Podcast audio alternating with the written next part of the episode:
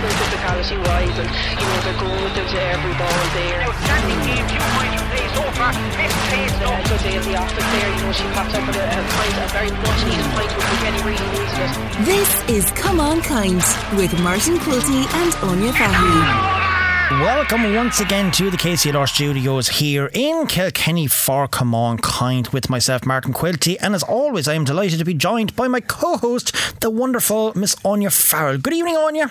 Good evening, Martin. How are we today? We're great, thank you very much. A bit chilly in here though today. I mean, the, the air conditioning has been on Yeah, in here. The um, producer was in here earlier enough. Should have had the heating sorted. Oh, tell me about it. Like she turned it down, but I mean, you need to turn it off. You know, plain and simple.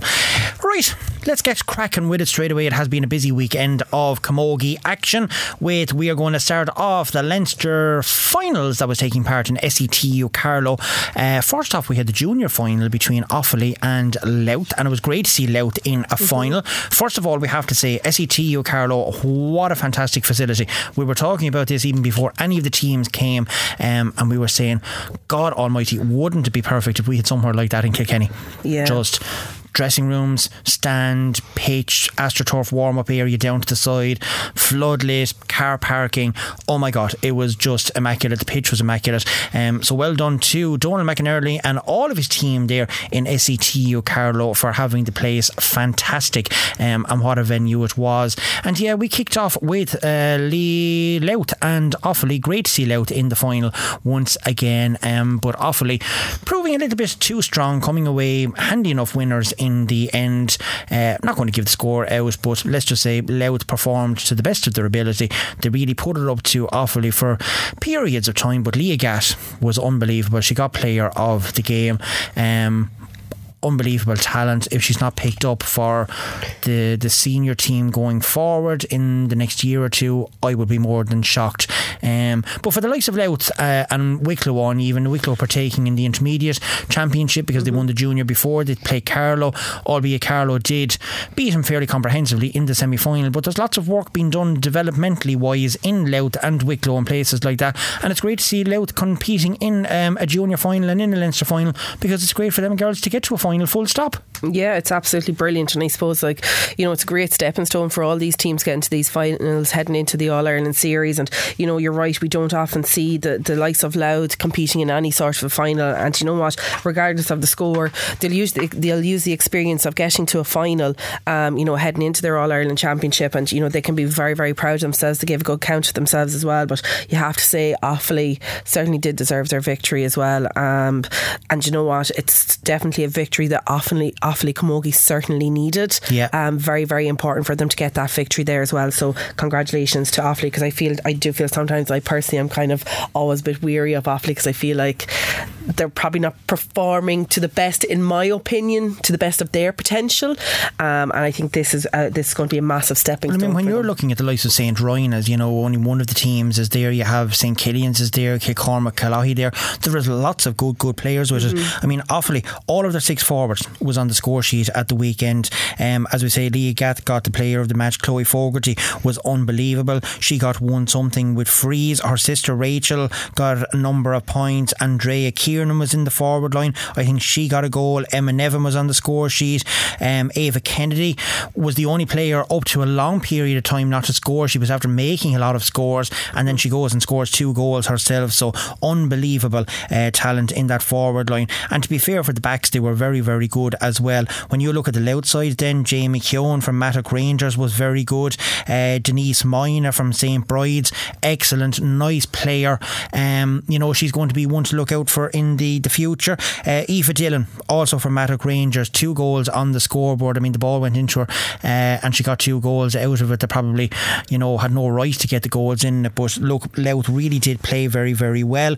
Um, but just Offaly were awesome. They were unbelievable, and they were crowned uh, Leinster Junior champions. So well done to everybody in Offaly. Congratulations um, to the team and to all of the coaches uh, as well that was there. So unbelievable day and uh, great for Offaly to be coming along and getting a bit of silverware at the end of the day. But I suppose the big event of the day was going to be the clash between the two neighbours, Carlow and Kilkenny. Carlow man training Kilkenny, Kilkenny man, training Carlow. The game was in Carlow, as we say, perfect venue. Nobody could complain. We were looking at the pitch beforehand; it was immaculate, and we even noted on it. I was talking to Barney O'Connor, the vice chairman from the Leinster Council. We even noted before any of the teams arrived at the park that day that if anyone couldn't play hurling on that surface, that they needn't bother turning up because it was immaculate. Um, and we were certainly treated on you to a fantastic game of Camogie because Carlow really, really, really frustrated for Kilkenny for long, long, long periods of that half. And even Eleanor Tracy getting the very first score of the game, a goal, hesitancy in the Kilkenny defence. It set Carlow up, and you know they played well. They probably didn't convert a lot of the chances that they made in the first half, which was probably to their downfall mm-hmm. before they went in at half time. Yeah, it certainly was. I suppose, like, definitely, you know, it was great to see both Kilkenny and Carlow competing in the Leinster final, and you know, as you said, two neighbouring counties, and you know, two teams that certainly have had a very successful year this year. Both teams now coming away with a bit of silverware before they head into the All Ireland Championship, and you know, that's a really good kind of a stepping stone for them. I suppose, yeah, certainly for Carlow, they definitely started off the, the better team. I feel, um, you know, going in one three to eight points uh, down at half time, but Kilkenny were very lucky to have that two point lead. But certainly that goal from Eleanor Tracy um, in the first couple of minutes really kind of settled Carlow. Carlow looked to be they were just really hungry, really aggressive on the way that they were attacking the ball. Their backs were really they were ferocious the way they were literally just you know completely stopping out that stopping out the Kilkenny attack, trying to go through. Rachel Breen and Anna Breen I thought were exceptional. Kate Nolan brilliant as well. You know Michelle Nolan and Caroline Kennedy had a real humdinger inside there in the full forward and full back line, um, and they were just you know two players that were just you could see that they were both physically strong, so they really did match each other. I think you know certainly for Carlow, definitely they probably didn't, as we said earlier on, they didn't want halftime to come and did because they were really kind of starting to build momentum. They were. They they certainly were. Like and Kilkenny, as I said, I feel we're very very lucky to be going in the two points up at half time because if we're to be honest, Carlow were definitely the better team for 25, 26, 26 minutes of that first half. They certainly were. Yeah. I mean, Carlow took an early lead. Kilkenny came back. They put a couple of scores on the scoreboard. Carlow were then gaining momentum as they were going forward. Now, Ali, Ali Rizitsko unfortunately had to go off, which we can only um, assume that it was an injury because she did hobble down the tunnel where we were doing the commentary from at the weekend. But I mean, Kate Nolan was leading by example. Rachel Breen was leading by example. Caoimhe Cody was very, very good on the ball as well, and they were making the scores. Kilkenny weren't penetrating the Carlow defence as easy as maybe they did against Wexford or Dublin the previous uh, couple of matches in the quarter final and the semi final as well. But when Kilkenny did get going, and they did build up the, the lead before half time. You're dead right. Half time probably did come a little bit quicker than Kilkenny, but Chap Clear, I think, would have went in maybe the more positive and maybe Yeah. the more content at half time mm-hmm. because his side started well, they finished well, and albeit that maybe they should have been a bit closer, maybe they could have been ahead with a different more couple of scores. His half time team talk, look, you're only two points down, you're well in it. You started early. Mm-hmm. A bit more of the same. Tear into him right from the word go as soon as that ball is thrown in for the second half. But it was the opposite. Yeah. Kilkenny started the brighter. Yeah. And Sarah Barco, right from the throw off, went down the field, got a goal.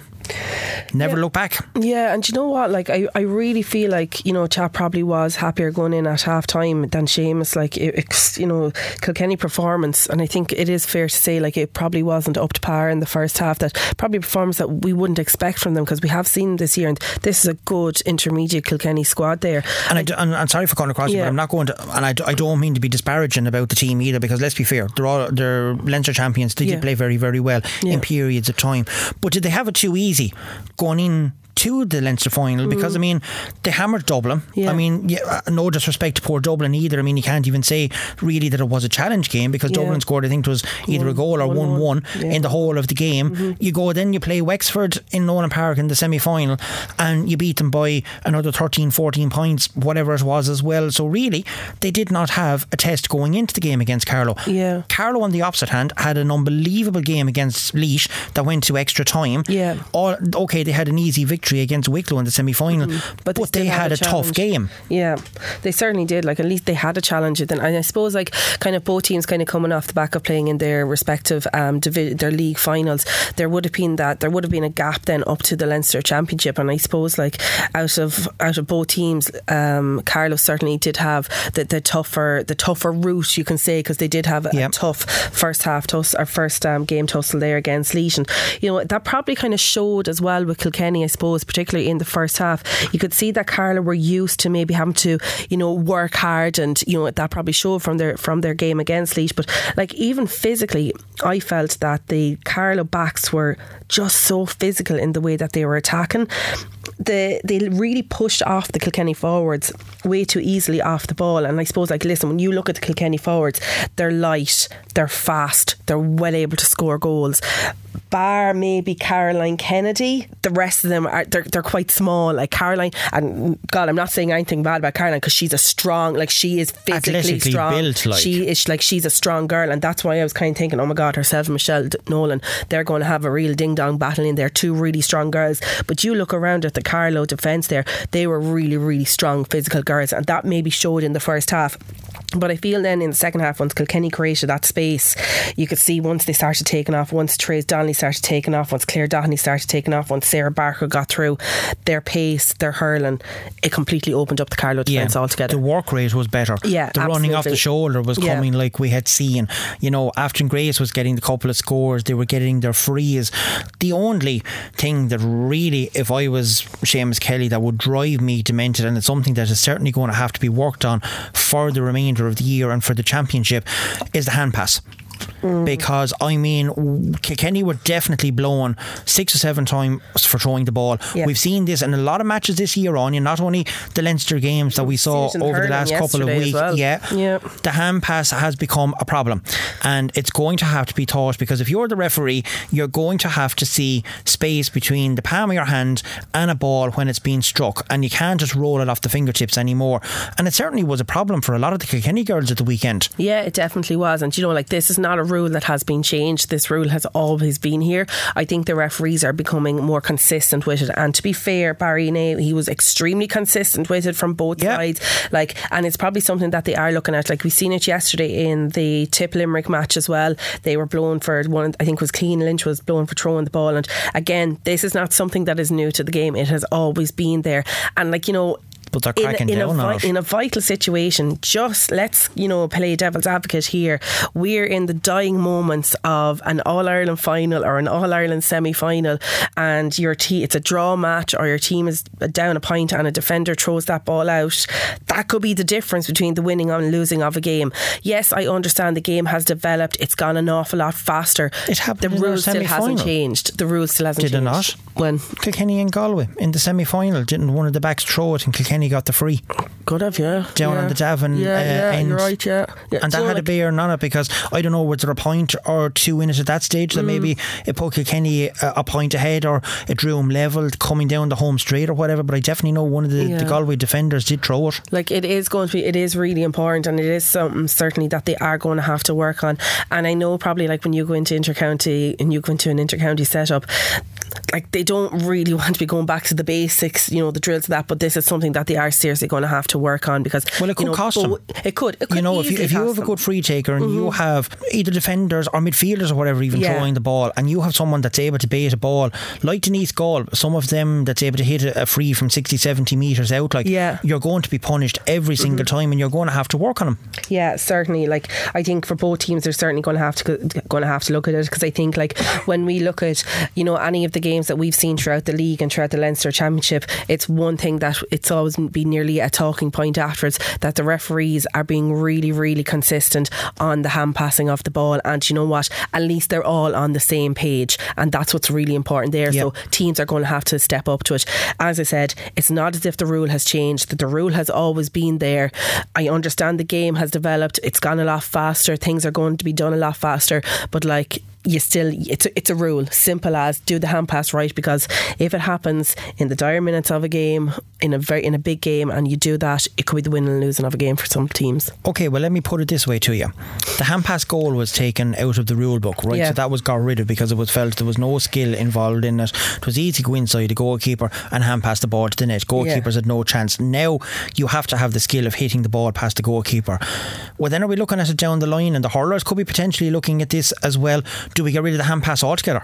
no God we're going to change the whole dynamic of hurling and camogie altogether if we start if we start like changing all the rules and like listen I get like they were trying to develop like the rules when they when they changed a couple of them through the camogie but one of the rules that I hate is being able to take a free out of your hand within your own fart I think And I, I actually hate agree it. with it. I and you know what I actually think it's But, kind okay. of like saying that oh, women can't take a free from the ground so let's let them hit it out of their hand I hate it women love are it. well able to score uh, score points or deliver ball Yeah. in from 60 70 Yeah, yards but I out love it. they should be able to do it and I understand it does speed up It the does. game but my god like our game has is sped up enough we have some of the fastest players going across the country I just I don't get it But I you- really okay, don't get it but you- I hate it I think it's lovely when when teams do it right I think it's really good when teams do it but But how many teams is don't doing- actually how many it. is doing it? yeah they don't you know. because to- it's it's a pointless rule Well, it's not really because it's, it's, it's there. Like I mean, I know, and, I, and here's me saying the rule's the rule for a hand pass, and then say this one is pointless. But you, like that's just my personal opinion. Um, but yeah, the hand passing they have to do it. But we'll we'll talk about the other one in a New Day. okay. Well, Hand well, passing, well, hand passing goal was a skill also. I'm not saying it wasn't, but that's what they I, came out I'm not with saying it it. was. I just got a piece of paper here handed it to me. Um, that that's what it came out with. That the hand pass wasn't a skill that you Yeah. could just go in and I mean uh, we even But see then, Hoggy like- doing it at the weekend and then then- proclaiming that he kicked the ball in the net. But then I'm going to go one back, right? Go So they said that the hand passing in the into the back of the net wasn't a skill. Yeah. But yet they're saying You can still hand pass the ball over the bar. No, but yet they're saying that you know, to, you know, they're trying to bring in the skills or whatever. But yet they're saying like a player can hit the ball out of their hand, and that's a skill. You're not going to let that go, are you? But sure, sure to God, sure to God, they should be able to hit the ball out of their hand anyway. Like, is it, is it not more of a skill to be able to take a free off I know, but yeah, but you have to take time. You have to set the ball down. You have to look at the forwards that's up there. You have to give them a shout and tell them what way you're going to go. Whereas if you're fouled, you have the ball in your hand straight away. Click decision, bang, gone. Ball is down into the corner forward. You could easily set up a goal chance within a split second. Whereas if you put the ball down on the ground after being fouled and you have to wait, and then the goalkeeper has to come out and she has to go back and take her normal hurl out because she can't take a free with her goalkeeper's hurl, you're losing 5, 10, 15 seconds for this to be done. Mm. Whereas if you're back and you're fouled straight away and you see that Noel Marr is after making a forward run for Tullaroan up for you, do you think that you're going to wait for your goalkeeper to come out and take it, or are you going to hit that damn ball down into the corner, get Noel on the run? Maybe she gets a point, maybe she sets up a goal. Are you then complaining about the new rule? Well, personally, if I get I get fouled within the 45, I'm going to put the ball down because I'm probably out of breath having to get the ball in the first place. so I'm going to be putting the ball down on the ground and taking my time trying to get my breath back together. But I do get it. I abs- I do get it. It does help speed the game up, but it's unpo- we don't see it being utilised that much. Now, do you know I have to say something about this as well? Um, and I mean, it happened an awful lot in what game was Johnny Murphy refereeing uh, the weekend? It was Clare in Cork, wasn't it? In Ennis, it was. I have to say the Camogie Association are progressive in this because if the ball goes wide in Camogie, the goalkeeper is allowed to take a very quick puck out. Yeah. It happened several times in the hurling match in Ennis yesterday that the ball went wide. Goalkeepers on both sides, Patrick Collins and Eibhear Quilligan, had the ball in their hand. They were putting it out, getting the game flow, and it was put back straight away because the referee hadn't blown the whistle. Yeah. Now, people give out about Camogie. Right, some of the time it's justified, but they have been progressive and trying to speed up the game. Why the hell can't the GAA now follow suit with the Camogie? And if the ball has gone wide, let the goalkeeper take a quick poke out. Everybody wants to see the game flowing. None of this stop-start business the whole Yeah. time. So what if the referee didn't blow the bloody whistle? There wasn't a score. He's not writing it down. He can take a look at the ball, twenty or thirty yards gone down the field. And I, I, I saw it several times going on in Ennis, um, and it happened in Thurles as well. And I just thought thanks be to Jesus, the Camogie is after getting something right when it comes to the rules in this, that they're able to take a quick poke out by the goalkeepers, and it certainly does speed the game up, and it's brilliant to see it. Yeah. Do you like? I sometimes I feel though. Sometimes I think that maybe the GA think that the game of hurling is already fast enough, and that's why the Camogie have maybe you know stepped up and to you know speed up the game. I think that's what a lot of it was. Maybe that's just my, that's just my opinion. Like I just think that maybe the Camogie Association, uh, Camogie Association, are trying to change these rules to speed up the game, and I hundred percent and I get that, and I do. And listen, some of the rules are good. I just that Just take one- the one out of your hand Yeah, out that- of the rules. just- to me, I just think it's. I just think it's like. Well, would you believe it? I actually had uh, two-time All Ireland winner Adrian Ronan, who's a commentator with KCLR, on as well on full time Mm. with myself earlier on, and he said it now that Camogie's actually bypassed hurling Mm. in terms of skill. Watching it, great product, great amount of skill because you're not baiting the ball uh, 110 yards down the field. Everybody is nearly getting a chance. It's more skill instead of who can hit the ball better, Yeah. and he's right. I think he's actually right. Yeah, no, I think, but you know what? A lot of people have been saying that, like, you know, for the last few years, that Camogie has become a lot more skillful game because we are developing, we are getting faster, like, and, you know, I think, you know, the, the female players are certainly being probably maybe recognised more. I know certainly, like, there is still an awful lot to go, and I think the more that we're able to promote the game, the more people actually see it and actually realise that, you know, Camogie is certainly going in the right way. Like, you know, you look back maybe 10, 15 years ago, you know, if two girls were to clash, oh my God, you, you can't do things like that. Whereas paper now, is coming. Whereas, whereas now they're, they're allowed to take the heavy hits, like, and I do love the fact that you are be allowed that a little bit more physical in Camogie because that's what girls want to do. They don't want to be wrapped up in cotton wool and protected, and I think that's you know certainly good to see. What is she after writing? The piece of paper is after coming to me. Sue and hurling will only need two goalies. It'll be a bit like tennis between one another, the two goalkeepers baiting the ball down to one another. you- myself and yourself did not say that. No, no, no, we did not. Anyway, moving swiftly along from goalkeeper table tennis or whatever you want to call it now. Um, the You under. look, it's sorry, just to go back Yeah. to that as well. Like we're saying, like you've seen um, yesterday in the Tip Limerick match, the amount of hooks and blocks and just chasing and hassling that was put in that game yesterday. It was probably one of the greatest hurling games we've actually seen so far this year. It was absolutely epic. And do you know what it was? It was down to doing the basics right, and that's where we go back to the hand passing, the basics, get the basic right, and it looks absolutely brilliant on the field. But how many times have managers say it, and we've heard them from our commentary positions? Work rate, Yeah. Mm. work rate, work, work, work, work. If you haven't got the ball, you have to get the ball. If you're tracing a ball, you don't stop. You follow the ball and you keep following Yeah. the ball. But yeah, it, it certainly brings it back to the basics. Right, we're going to stay adult at the minute because obviously the Glen Dimplex Intermediate Championship is starting this weekend coming, um, and we have a game first off because the seniors are not out till the 10th of June against uh, Wexford, but the intermediate team are in Group One, and they are in Group One along with uh, Galway, Dublin, and Cork. In Group Two, you have Derry, Wexford, Carlow, and Antrim, and in Group Three, you have Meath, Laois, Kerry, and Westmeath. So it's going to be the same format as every other year. So the three top teams in the group will go into a hat. The top team or the two teams that's pulled out of the hat will play in the semi-finals, and the other team will go into the quarterfinals along mm-hmm. with teams two and three. Oh, excuse me. So this weekend, Dublin is playing Kilkenny on the 27th of May, which is the Saturday. Yeah. Uh, the time is going to be 5 o'clock because all throwing times for Championship is 5 pm, Yep. which is probably going to clash with the uh, the Joe McDonagh final when it comes to hurling with Carlow, etc. But anyway, there's not much we can do about that at the minute. But it is going to be Dublin and Kilkenny. They played one another a couple of weeks ago in the Leinster Championship in the quarter final. It was the quarter final. Yeah. We saw what happened. Yeah. Um, is this going to be the same again? Is it going to be another repeat like we had?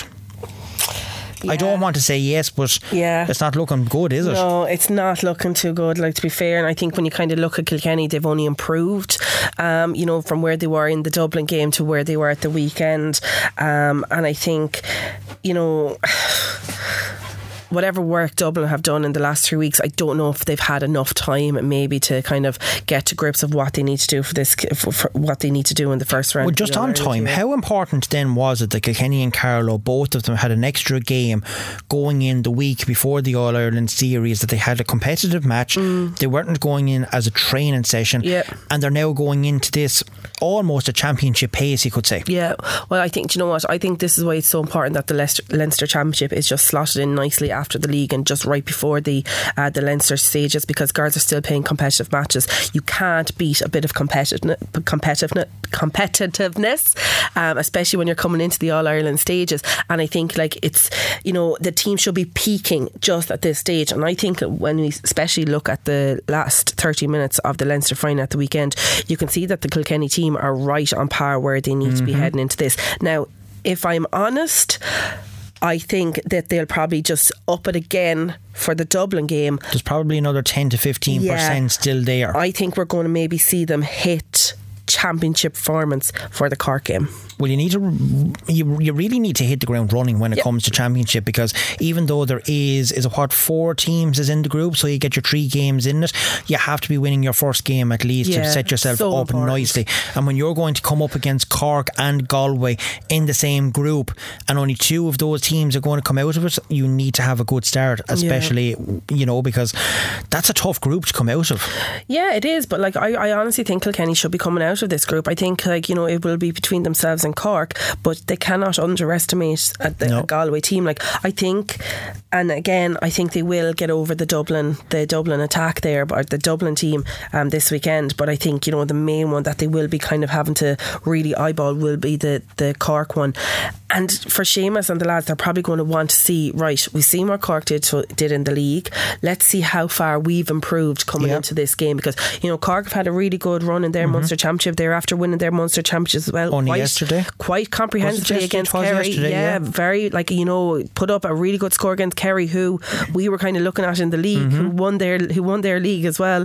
You're kind of looking at it. Kerry are good, you know, and then after coming out and you know getting a very very good victory over them. So I think you know Kilkenny will certainly be eyeing the Cork game as a kind of like right. Let's see where we go, but let's use this Cork team. Like if they can beat Cork, I think they'll top the group, no problem at all. Okay, well, let's move on to Group 2 then. And in the first lot of games, Derry is going to play Wexford. That's in Derry, I'm assuming. Um, there's no well, there's no venues down in these currently at the minute, so I'm only assuming. I don't think it's over the threshold, so um, I, I can't see that being a halfway venue. Um, so looking at this, then, who do you see coming out of this one between Derry and Wexford? I think Derry. I think Derry are going to pose a real threat coming into the All Ireland uh, All Ireland series this year. And I suppose the way the league has been kind of run this this year from a Kilkenny point of view, the fact that we weren't playing against the likes of the Meaths, the Derrys, uh, the Kerrys, we haven't actually seen what this Derry group are like. But I think that Derry are going to. I think they're going to be big contenders this year as well. Okay, and Antrim is going to host Carlow as well. So a big uh, day for Carlow in the Intermediate Championship coming up against Antrim. It's Antrim's obviously their second team as well because the senior team uh, or their first team is in senior. Um, it's not going to be an easy trip. You know, it's a long journey as well, but. There's something about Carlow this Yeah. year with Peter Chapclear. He has him buzzing. He has instilled a belief into them. Can that belief go to Antrim and get victory up there? Do you know what? I think they can, and I think they're going to take an awful lot of confidence from the from the Leinster final as well. In particular, that the first thirty minutes. Listen, they probably know that they probably know that when Kilkenny kind of got the run on them in the second half of that Leinster final, that you know that's where they maybe kind of dropped their guard a bit. And I think that they know that they can go toe to toe with a top class team like Kilkenny. They can certainly do it any other team in the country. And yes, okay, it's going to be a tough task having to go up to Antrim, um, but I think the way Carlow are at the moment. I think if they can get a good victory in their first game, I think that's going to set them up nicely as well for the remaining series. Well, it certainly would. Right, we'll move on then to Group 3. Um, and we have two games in this as well. The first one is Meath and Laois. Contrasting league form uh, fortunes between the two teams in this. meet, getting to. Um, did they get to the semi final? They got the got final. the final, sorry, Yeah, against yeah. Kerry it was. Yeah. Um, so who do you see coming out again this one? I think Meath definitely. I think you know. I suppose again. Meath probably having that upper hand playing in the senior Leinster Championship, having that more kind of a, a ferocious, you know, game preparation for that, getting to their league final. They're kind of building momentum there as well. Um, you would have to fancy Meath to come out with a victory in that. Okay, Westmeath and Kerry then meet in the other clash in that one. Westmeath are at home in this one as well.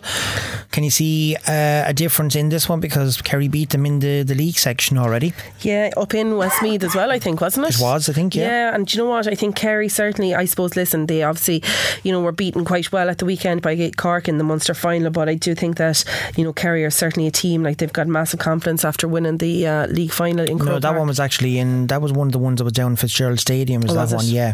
I think- they had to go to Meath and they bet Meath Oh, and they bet Trim. Meath. Um, yeah, I still think Kerry will. I still think Kerry will come out with a victory in that. Well, they certainly have a lot to say. I, I think in this. Um, I think they're going to be there thereabouts at the latter stages of this as well. Like to be fair, Yeah, I suppose when you're looking at the intermediate championship uh, for the the Glendimplex sponsored intermediate championship, there's a team obviously that's missing off the the team sheets as there are the groupings, and that is Kildare because there was a, a statement sent out by some of the players a couple of weeks ago to say that they were after being pulled out of the championship. There was then meetings held between Croke Park officials, the GPA, the county board in Kildare as well, and a statement was then put out by the Camogie Association um, on the Kildare issue.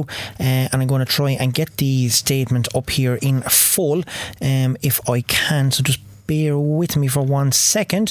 Uh, so it reads the Kilkenny or Kilkenny, the Kildare Camogie executive representative members of the Kildare panel, the Camogie Association, and the GPA convened a meeting last night. So this was a couple of uh, weeks ago. It was agreed that Kildare will not participate in the 2023 Intermediate All Ireland Camogie Championship.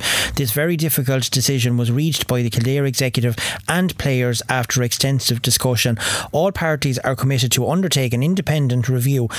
excuse me, of all matters pertaining to the preparation and participation of intercounty camogie teams representing Kildare. This independent review will be overseen by our core of the Camogie Association and will involve the county board, clubs, players, and other relevant parties. The goal is to improve structures and supports to enable Kildare Camogie to perform at the highest level, and the statement ends there. So, first of all, um, we're not going to get it embroiled in controversy because we don't know what has happened in Kildare. We're only reading it off a statement like everybody else. But um, if you're a Kildare player, number one, and you see that you're after being pulled out of the intermediate championship, first of all, you then bring out a statement through the GPA as the players to say that, well, the county board are not um, providing a charter that was sent down by uh, whoever designed it in the first place, whether it came from Croke Park or etc. for basic needs. Extensive negotiations are going on. Now there's a review taking part in it. But at the end of the day, Kildare are still not going to take part in the championship. So that is inter-county season over for a lot of those girls with Kildare. I just don't know. I really don't know. It's do you know what? It's sad. It's a sad day for Camogie. Uh, it's certainly it's a really sad day for Kildare Camogie. You know, see their under 16s. They had a great victory at the weekend over Carlow.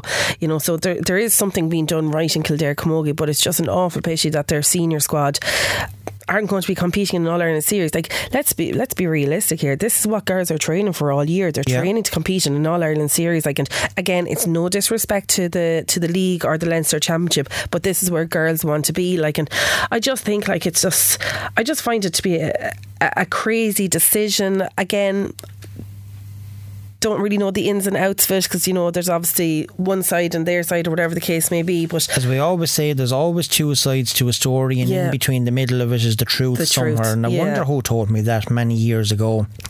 Yeah, um, I just think I don't know. I just think it's just really, really sad.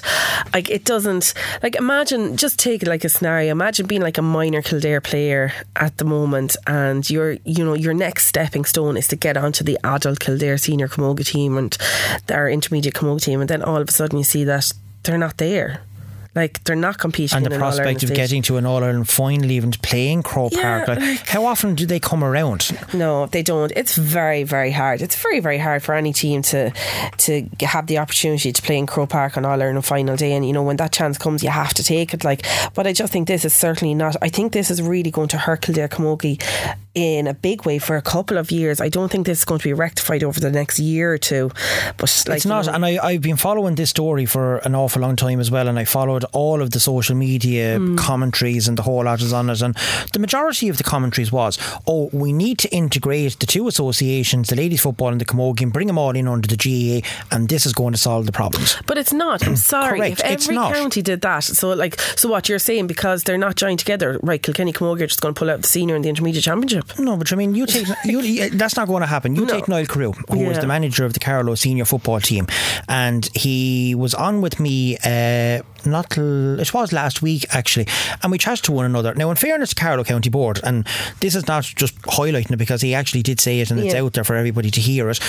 But Carlow County Board try and split the senior team for hurling and football equally, so that whatever somebody gets, the other team get. Yeah. So he wanted to bring him off on a training camp, went to the businesses, asked the businesses, throw in a few quid, it's going to be expensive, mm. get the players there, etc. Right? That's okay. There's other counties.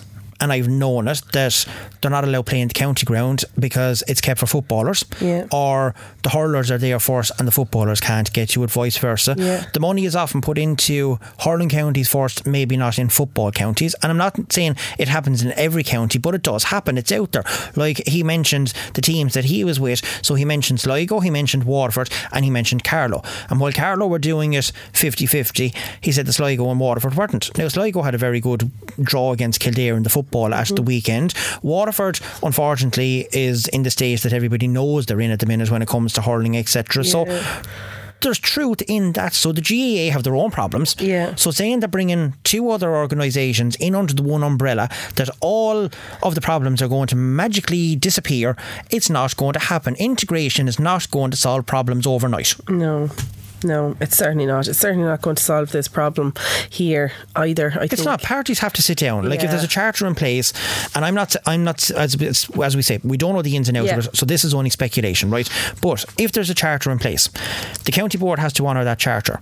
The players obviously have to honour the charter. Mm-hmm. They have to have a management team in place that the players will work with. That the Yeah. management are able to get the best out of their players. Yeah. They're able to prepare for a season going forward. There's Yeah. lots of little steps that people have to take going forward to enable a team to get out and play in an All Ireland mm-hmm. Championship. Yeah. And if there's e'er a little wheel missing in that cog, it's all going to grind to a halt, as we have here. Yeah. And this seems to be the issue because there's a small little wheel somewhere. Things are not working right somewhere along the line. They need to be fixed. They need to be ironed out. We need to get Kildare back playing. Yeah, but like, it's you know what? It's it's sad that this has been kind of going on a couple of weeks. Whereas, okay, do you know what?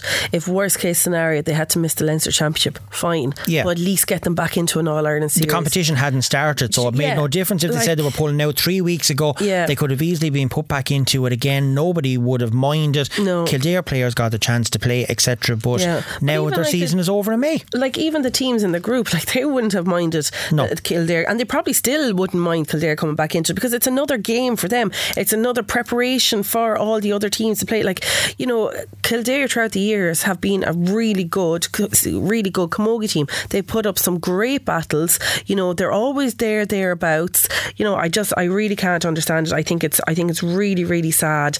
I, I think it's really sad to see that you know the final action of this is they're just not competing, and I think this could have been certainly rectified a couple of weeks ago. Yeah, it's terrible. Like the the, the, inter-county players is finished playing in Yeah. uh, May, like when they should really be going towards the the end of August, etc. But Yeah. anyway, Shinawil, um, we can't do much about it on this podcast, but we will keep you uh, up to date with any developments that come our way on that one.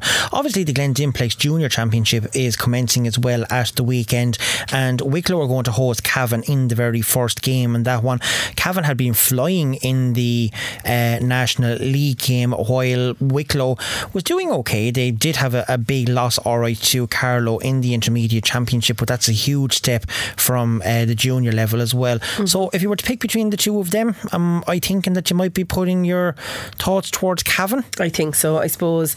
Listen, playing that level up in the league league as well. I think that's really going to stand to Cavan too coming into this, and you know they've really been kind of putting themselves on the map the last couple of years, and I, and I think Especially they, since they won the Nancy Murray Cup, Yeah, etc. Like they, they have really been have. flying. Yeah. And you know what? It's the development that's going on up there as well. Like you know, they really are. They're putting in the they're putting in the hard work at the ground at the ground level, and you know you can see that starting to pay dividends there. So you would be expecting Wick or Cavan to come out with a victory there. Okay, well, that is Group 1. In Group 2, then we have two matches, and that is Mayo versus Armagh and Limerick versus Offaly successfully Looking at the first one, when you see Armagh and Carlow playing in the Division 3A final and the way that that worked, Mayo was in the Division 4 um, because they were put down into that after the, the round robin series, etc. You're probably looking at an Armagh victory. You're looking at an Armagh victory here, and you would be kind of saying that Armagh. No disrespect to poor Mayo. Like, no but I- disrespect to poor Mayo, but like Armagh, Armagh, are- Armagh are going for what? Is it their third, or fourth All Ireland in a row? Like, and I think that they need to Three losses, I think they've gone they through need now. to push on yeah. this year. They really, really do. You know, they don't want to. You know, don't always be the bridesmaid, be the bride for once. You know, just get over that final hurl there. I think they certainly need Well, to I push think we, on. we were the first ones to actually lose the three in a row um, when it came to it, and people were saying, "Oh God, can they ever come back?" And Yeah. you know, where they finished, etc. It can be done, like so. You Yeah. know, I get together it's, and it's the mental capacity then I suppose that you're going to you know bring into this and you know if anybody knows the mental strength that you need to have it's definitely you know the, a bunch of our girls like they've been there through the days where they've you've, they've had the, the tough defeats and I think Armagh are probably in a very similar situation as well and I think this year they really need to, to push on from it Uh, oh, Limerick and Offaly is the other one. Offaly, I suppose, had a great win over the weekend as well. Can they get the better of Limerick in this one? Do you know what? I'm going to give the nods to Offaly. I think they probably I can. Think, I think after their Leinster final win there at the weekend, I think this is certainly something that they can be aiming for, and I'm going to I'm going to go with Offaly for this. Now, there's two other games in Group 3 Louth and Clare, Tyrone versus Roscommon. I don't know about you. I can't really comment on many of them because we No. really haven't seen them. We did see Louth playing all right at the weekend. Now, if they played against uh, Clare, the same as they played against Offaly, and could convert some of their scores, I probably would give them a little bit of a chance. But I don't know. They're still a very young team, so it's hard to know who's going to come out of that one. Yeah. And you're probably looking at maybe on form in the other ones that Roscommon may potentially beat Tyrone in that. Yeah, potentially, but again, we don't probably You just know enough. Yeah, you don't know. them. But they are the games that's on. As we say, all of them have a 5 pm throw in.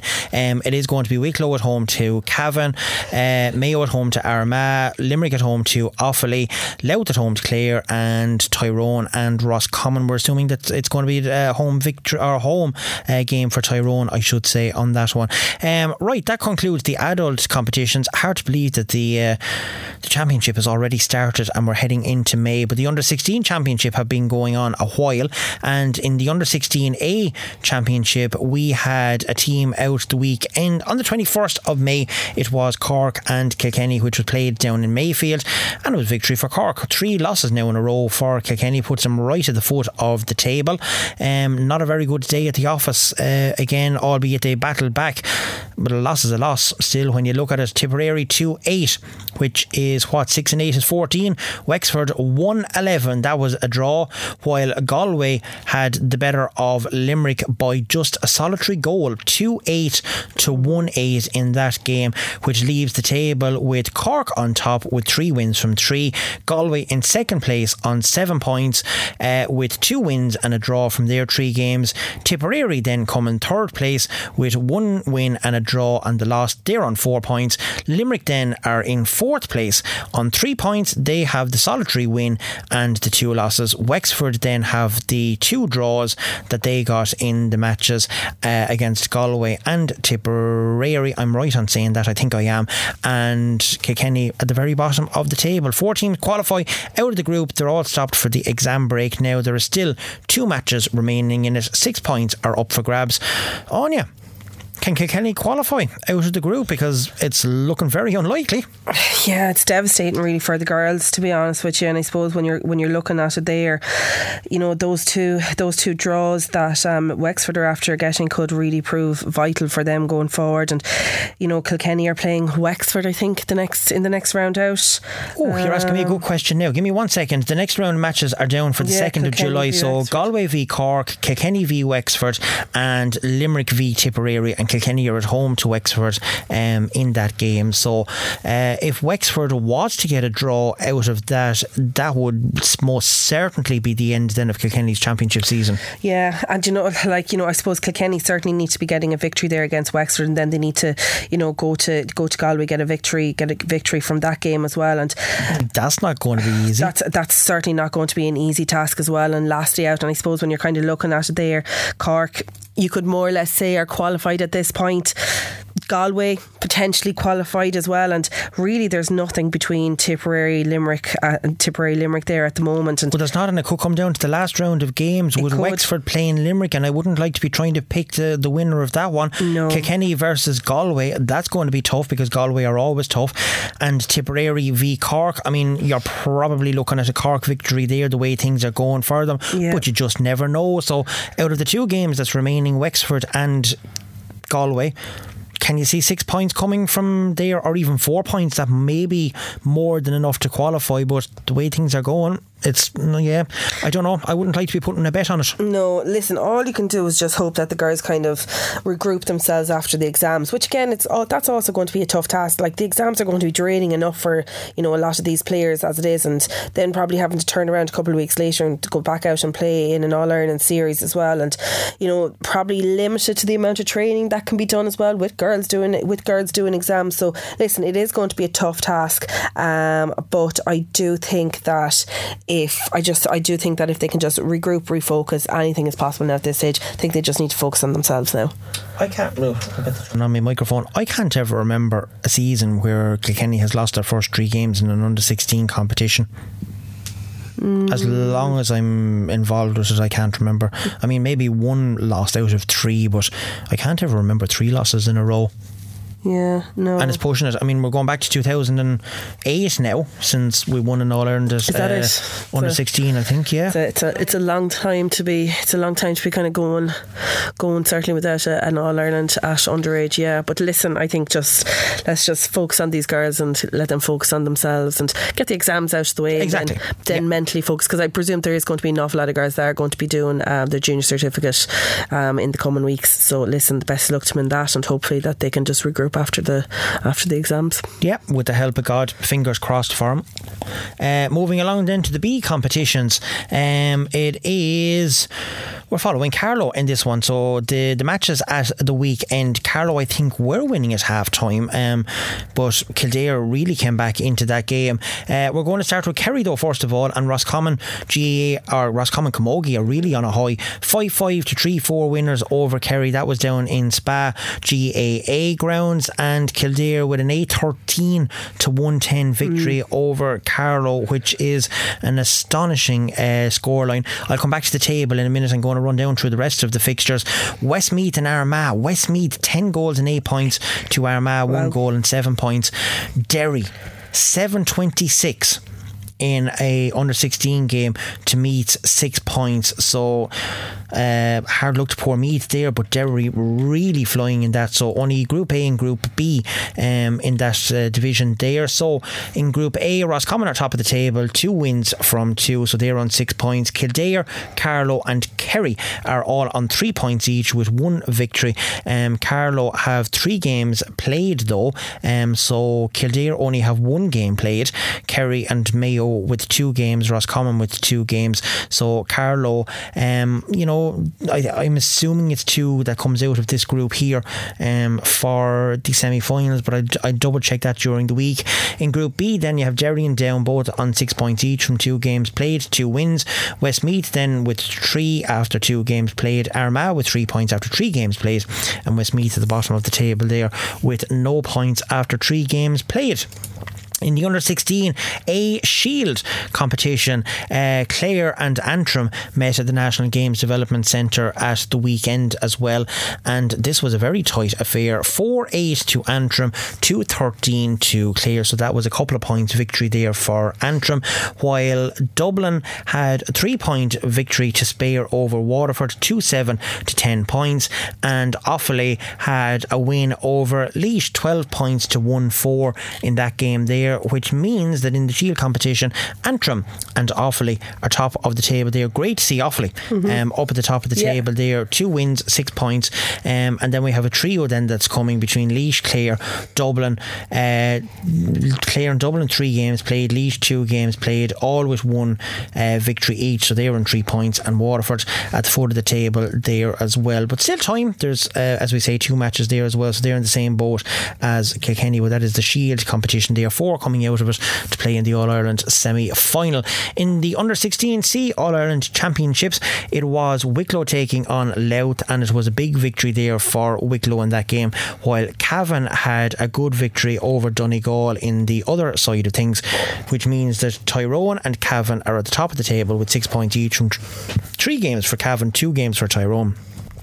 Wicklow and Donegal, two games each played, and they're on three points. And Louth are coming in at the foot of the table there with no points at the minute. But as we say, great to see Louth competing, um, and in any of the Massive development, yeah, Huge um, scores in some of those games. yeah, un- unreal. But uh, the quality of Camogie Áine is getting better and better and better. Right, I meant to do this earlier on after the talk of the Leinster competition, but we managed to catch up with Seamus Kelly, the Kilkenny manager, and Chap Clear, the Carlow manager. I was had to think there for a minute. Um, and here's what the two of them had to say, starting first of all with Seamus Kelly. Shem Kelly, congratulations. Leinster Championship title for yourself and all of the Kilkenny players. And while it looked on the scoreboard that maybe had it a little bit simple, Carlow certainly put it up to you, in particular in the first half. He did pull away though towards the end, but you must be overall delighted with the performance and delighted to get the victory. overall, we're absolutely delighted to get the victory. You know what I mean? It, it- it was something we set our sights on this year. But you know, respect to Carlow. In the first 30 minutes, they put us to the pin of our collar. They battled. They were winning every position. They were winning. They were winning their rucks. They were winning. They were winning everything. Like you know, and they weren't giving it our way. You know, they were, they were bullying. They were pushed us around, and they, they brought a savage intensity. You know, at half time, we had to have a serious look at ourselves to see, you know, what we were going to do to come out of the traps and try to change this. In fairness to them, we got the response, and the girls pushed on. When we got the goal from Sarah Barco, after that, then we just kept uh, the scoreboard ticking over. You know, and that's what you know in the end kind of got us over the line, just taking those scores. Particularly the start that got in the second half. Sarah Barco's goal when she took it very, very well. He pushed on from that, but up to half time, maybe you might have been a bit disappointed with the, the performance and the score. Carlow, in particular, that goal that Carlow got as well, I'd say you wouldn't be happy with the way that that was conceded. No, I think for the first 30 minutes, to be honest with you, we were very unsure of ourselves. It kind of seemed like that. We were kind of just playing our positions, we are playing within ourselves a bit, you know, and, and that's what, you know, if, if, if you do that on any given day, you know, you're going to be put under pressure.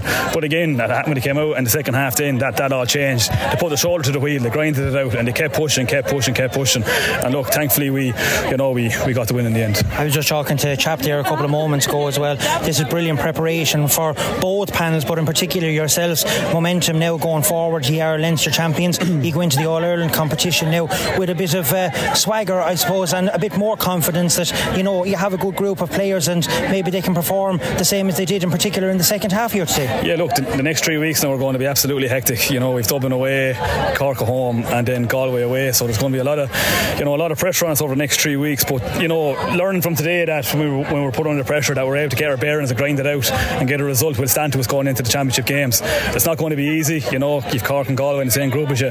One of those counties is, you know, not going to proceed into either a quarter final or semi final. So, you know, we have to let the girls enjoy the win today. You need to enjoy the wins when they come, but we'll have to refocus very quickly and get ourselves set for the All Ireland series.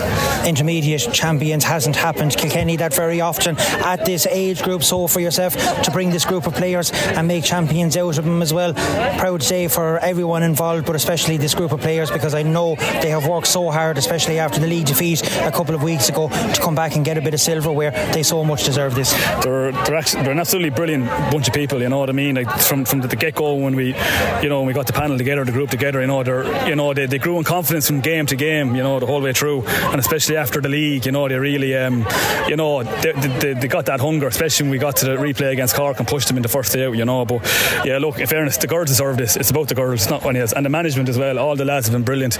You know, getting the preparations right. So look, it's been a massive group effort, and to the county board as well. So you know, you have to give credit where credit is due. The support and resources they're given to help us get to days like this and bring home more silverware. You know, it's only a third intermediate title for Kilkenny, but hopefully, you know, we can keep pushing on now this year and see what we can do. You know. So. Well, congratulations. Fantastic achievement today. Go enjoy the celebration. Thanks very much, Marin. Thank you. That was a happy Seamus Kelly there having a chat to me. God, I can't hear anything now. My headphones are turned down a bit. Right, here we go. It's time to hear from Carlow manager Peter Chapclear. I caught up with him after the match as well.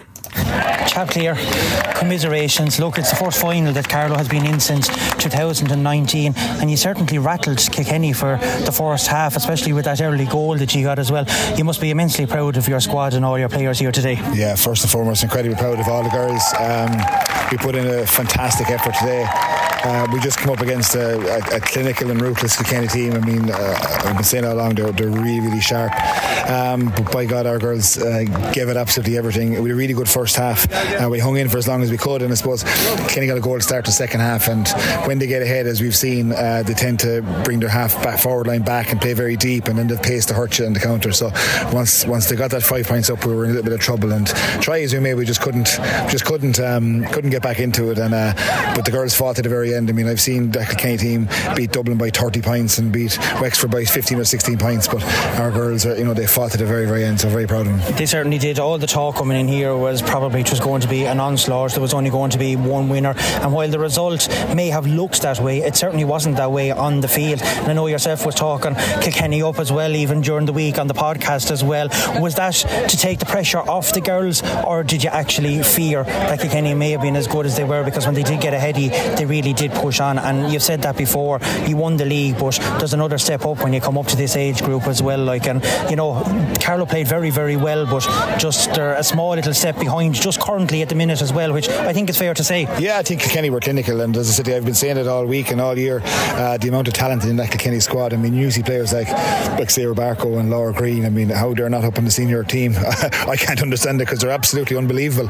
Um, and just goes to show the strength and depth that Kilkenny have, you know, and um, that players can be on the senior panel and come back down. And it's just it's just brilliant for Kilkenny to have so many players. We're working off a very small pool of players, maybe six or seven clubs. Um, but by God, I cannot fault their effort or cannot fault their heart. Um, and I never fear losing. And you obviously want to win everything, and um, but there's a way to lose, and we lost the right way today, uh, which is, and I think, in fairness to Kilkenny, they, they put us up to us. They um, they took us on. They they got the vital scores when they needed them, and look, they, they deserved it on the day 100%. So best luck to them. This is certainly great preparation for yourselves going into the All Ireland series as well.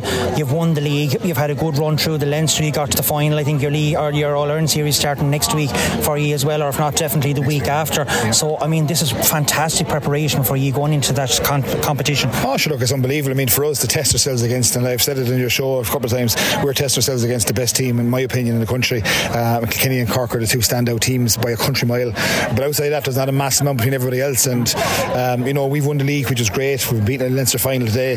Um, but, you know, we're really aiming now going to the All Ireland Championships. We really want to get over a group and get into an All Ireland quarter final. And that is a serious target for us. Uh, and if we play like we did today, we'll have a right good chance of it. So that's the ambition, that's the that's the plan. Uh, get into a quarter final, and then you're, you're up against the best, and you see what happens. So we're really looking forward to it. Yeah, so are we. It looked like you picked up a couple of injuries, though. Any fears going into next week's competition that maybe you're going to be without a couple of players? Yeah, more likely we'll. A couple of girls picked up a little knocks, and we've one or two girls away travelling as well. So, but again, that doesn't bother me because we've always spoke with the strength of the panel and the strength of the squad. So when one or two girls go, one or two come back in, and that's the way it is, and that's the way it has to be. So in order for it to be competitive, we need uh, you know different players for different games, and uh, I don't think we've started not intentionally, Martin, but I don't think we've started the same 15 any game this year. Just the way it worked out, you know, um, and that'll definitely continue for next week with the, uh, the way things are set up. But look, uh, it was a great game, brilliant battle. Uh, cannot fault my girls for their effort or their attitude. Uh, massive congratulations to Kilkenny. They, they deserved it. They were the better team on the day, um, and we've a right good chance now of getting over a group and resetting again and going into this All Ireland Championship. And we're, we're hungry for it. We're looking forward to it. We want more big days like this in Carlow.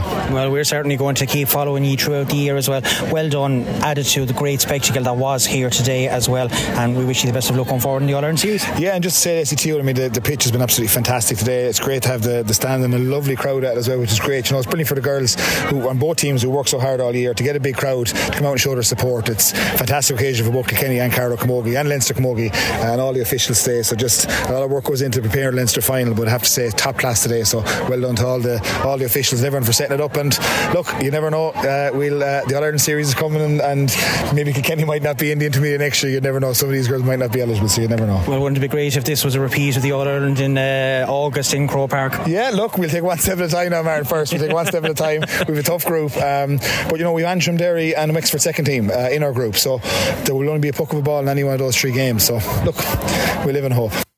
Live in hope is right on you. Wouldn't it be fantastic if we were contesting an All Ireland intermediate final in Croke Park, Kenny and Carlow again on the 6th of August? It would be unreal.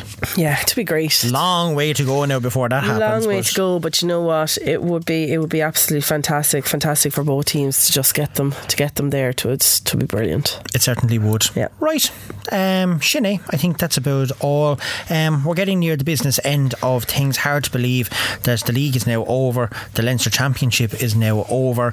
The minor Leinster Championship is over. The All Ireland minor competitions is now over.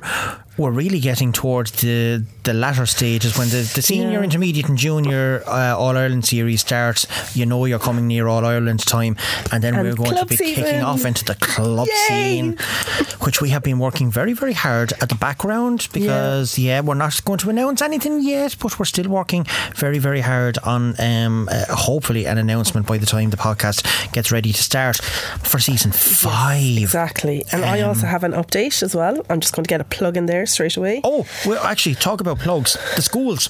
Competitions are actually out uh, this Sunday. Uh, there's actually school competition is finished at the moment. I have no result in from that one just yet, which um, I'm disappointed I didn't get the result of that one in yet because it would have been nice to have it. Um, but the schools competitions, by the way, that schools game this evening is Danesfort and Bennettsbridge. So that's on in Danesfort currently um, as we talk. So let me come here to see if I can find the first page of it. Okay, so the KCLR sponsored Cumann na nBunscoil finals will take part or take place, I should say, on a very special day this coming Sunday, starting at 11 o'clock with the Roinn F final between Conahy and Mooneenroe. Then at 12.30 we have the Roinn D final between Tullaroan and Paulstown. 2 o'clock is the Roinn C final between St Aidan's and Freshford. At 3.30pm we have the Roinn B final between Tullaher and Coolmuckalee, And then the big one is the Roinn A final between Clara and Bunscoil McAuley Rice of Callan. That's on at 5 o'clock. All games are taking place in Young Ireland's GAA club there, starting as we say from 11 o'clock. A fiver is the charge to get in for all of the adults going to the games. And we know there has been speculation and commentary and everything. Oh, excuse me again about the matches not being in uh, UPMC in Nowlan Park. Unfortunately, and in fairness to Kilkenny GAA, if UPMC Nowlan Park is available, we do get the matches off them. It's not available for the next three weeks, and the schools are not able to play during the middle of June because of school holidays, etc. So we thank uh, Gowran um, most sincerely for the use of their facilities at the weekend. But yes, we will be there with KCLR from Sunday, um, bringing you all of the action with reports, etc. We'll be chatting to players, we'll be chatting to managers. Um, so it's going to be a brilliant day. Uh, the weather is supposed to be fantastic as well. So if you're not going to Wexford Park to watch the hurling, please come to Gowran and watch what is going to be a fantastic day of Camogie. It was a great day last year. All of the players deserve a big day, and we are certainly looking forward to it as well. Right, Mrs. Your plug. So a couple of weeks ago, I spoke about uh, the Tullaroan uh, seven-a-side tournament. Yes. we've um, thankfully officially nailed down a date. Now I understand it may clash to teams that might be in an all-county league final, but for those who are not, When you're talking about the league final, second of July. may not be going ahead that date, but anyway. Okay, anyway, so we're putting in the 2nd of July for um, the 7 aside blitz. It will be a panel of 10. We will be getting an email out. We just have to iron out a few um, things there, but we're going to have two competitions. So you're going to have the Bill Hennessy Shield and you're going to have the newly named Chris Marr Cup as well. So any clubs that want to get involved anywhere around the country, let me know. Great day out in Tullaroan on uh, Sunday, the 2nd of July. So you're getting Tullaroan. It's going to be in it. What? It's in Tullaroan. Hopefully. Good yeah, woman. Yeah, hopefully. Anyway, we're just going to air out a few things and sort all of that stuff out.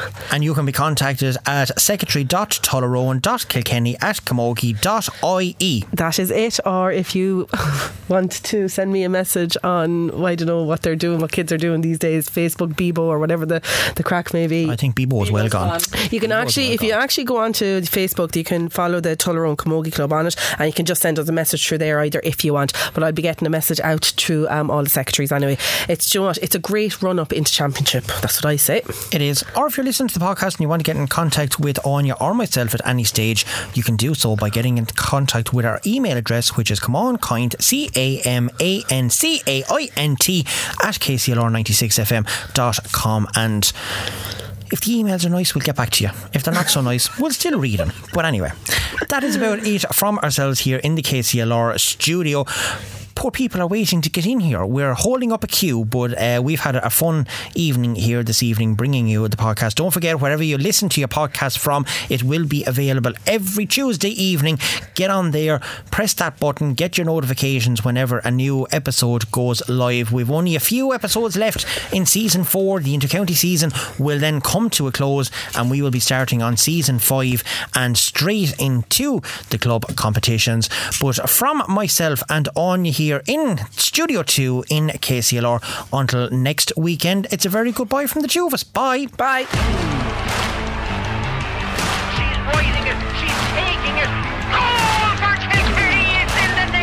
Net. They're, they're matching their physicality wise, and you know they're going with them to every ball there. Outstanding game. Few points from play so far. Best pace Uh, now. good day in the office there, you know, she popped up with a, a pint, a very much needed pint with Kenny really needed it. This is Camán Caint with Martin Quilty and Áine Farrell.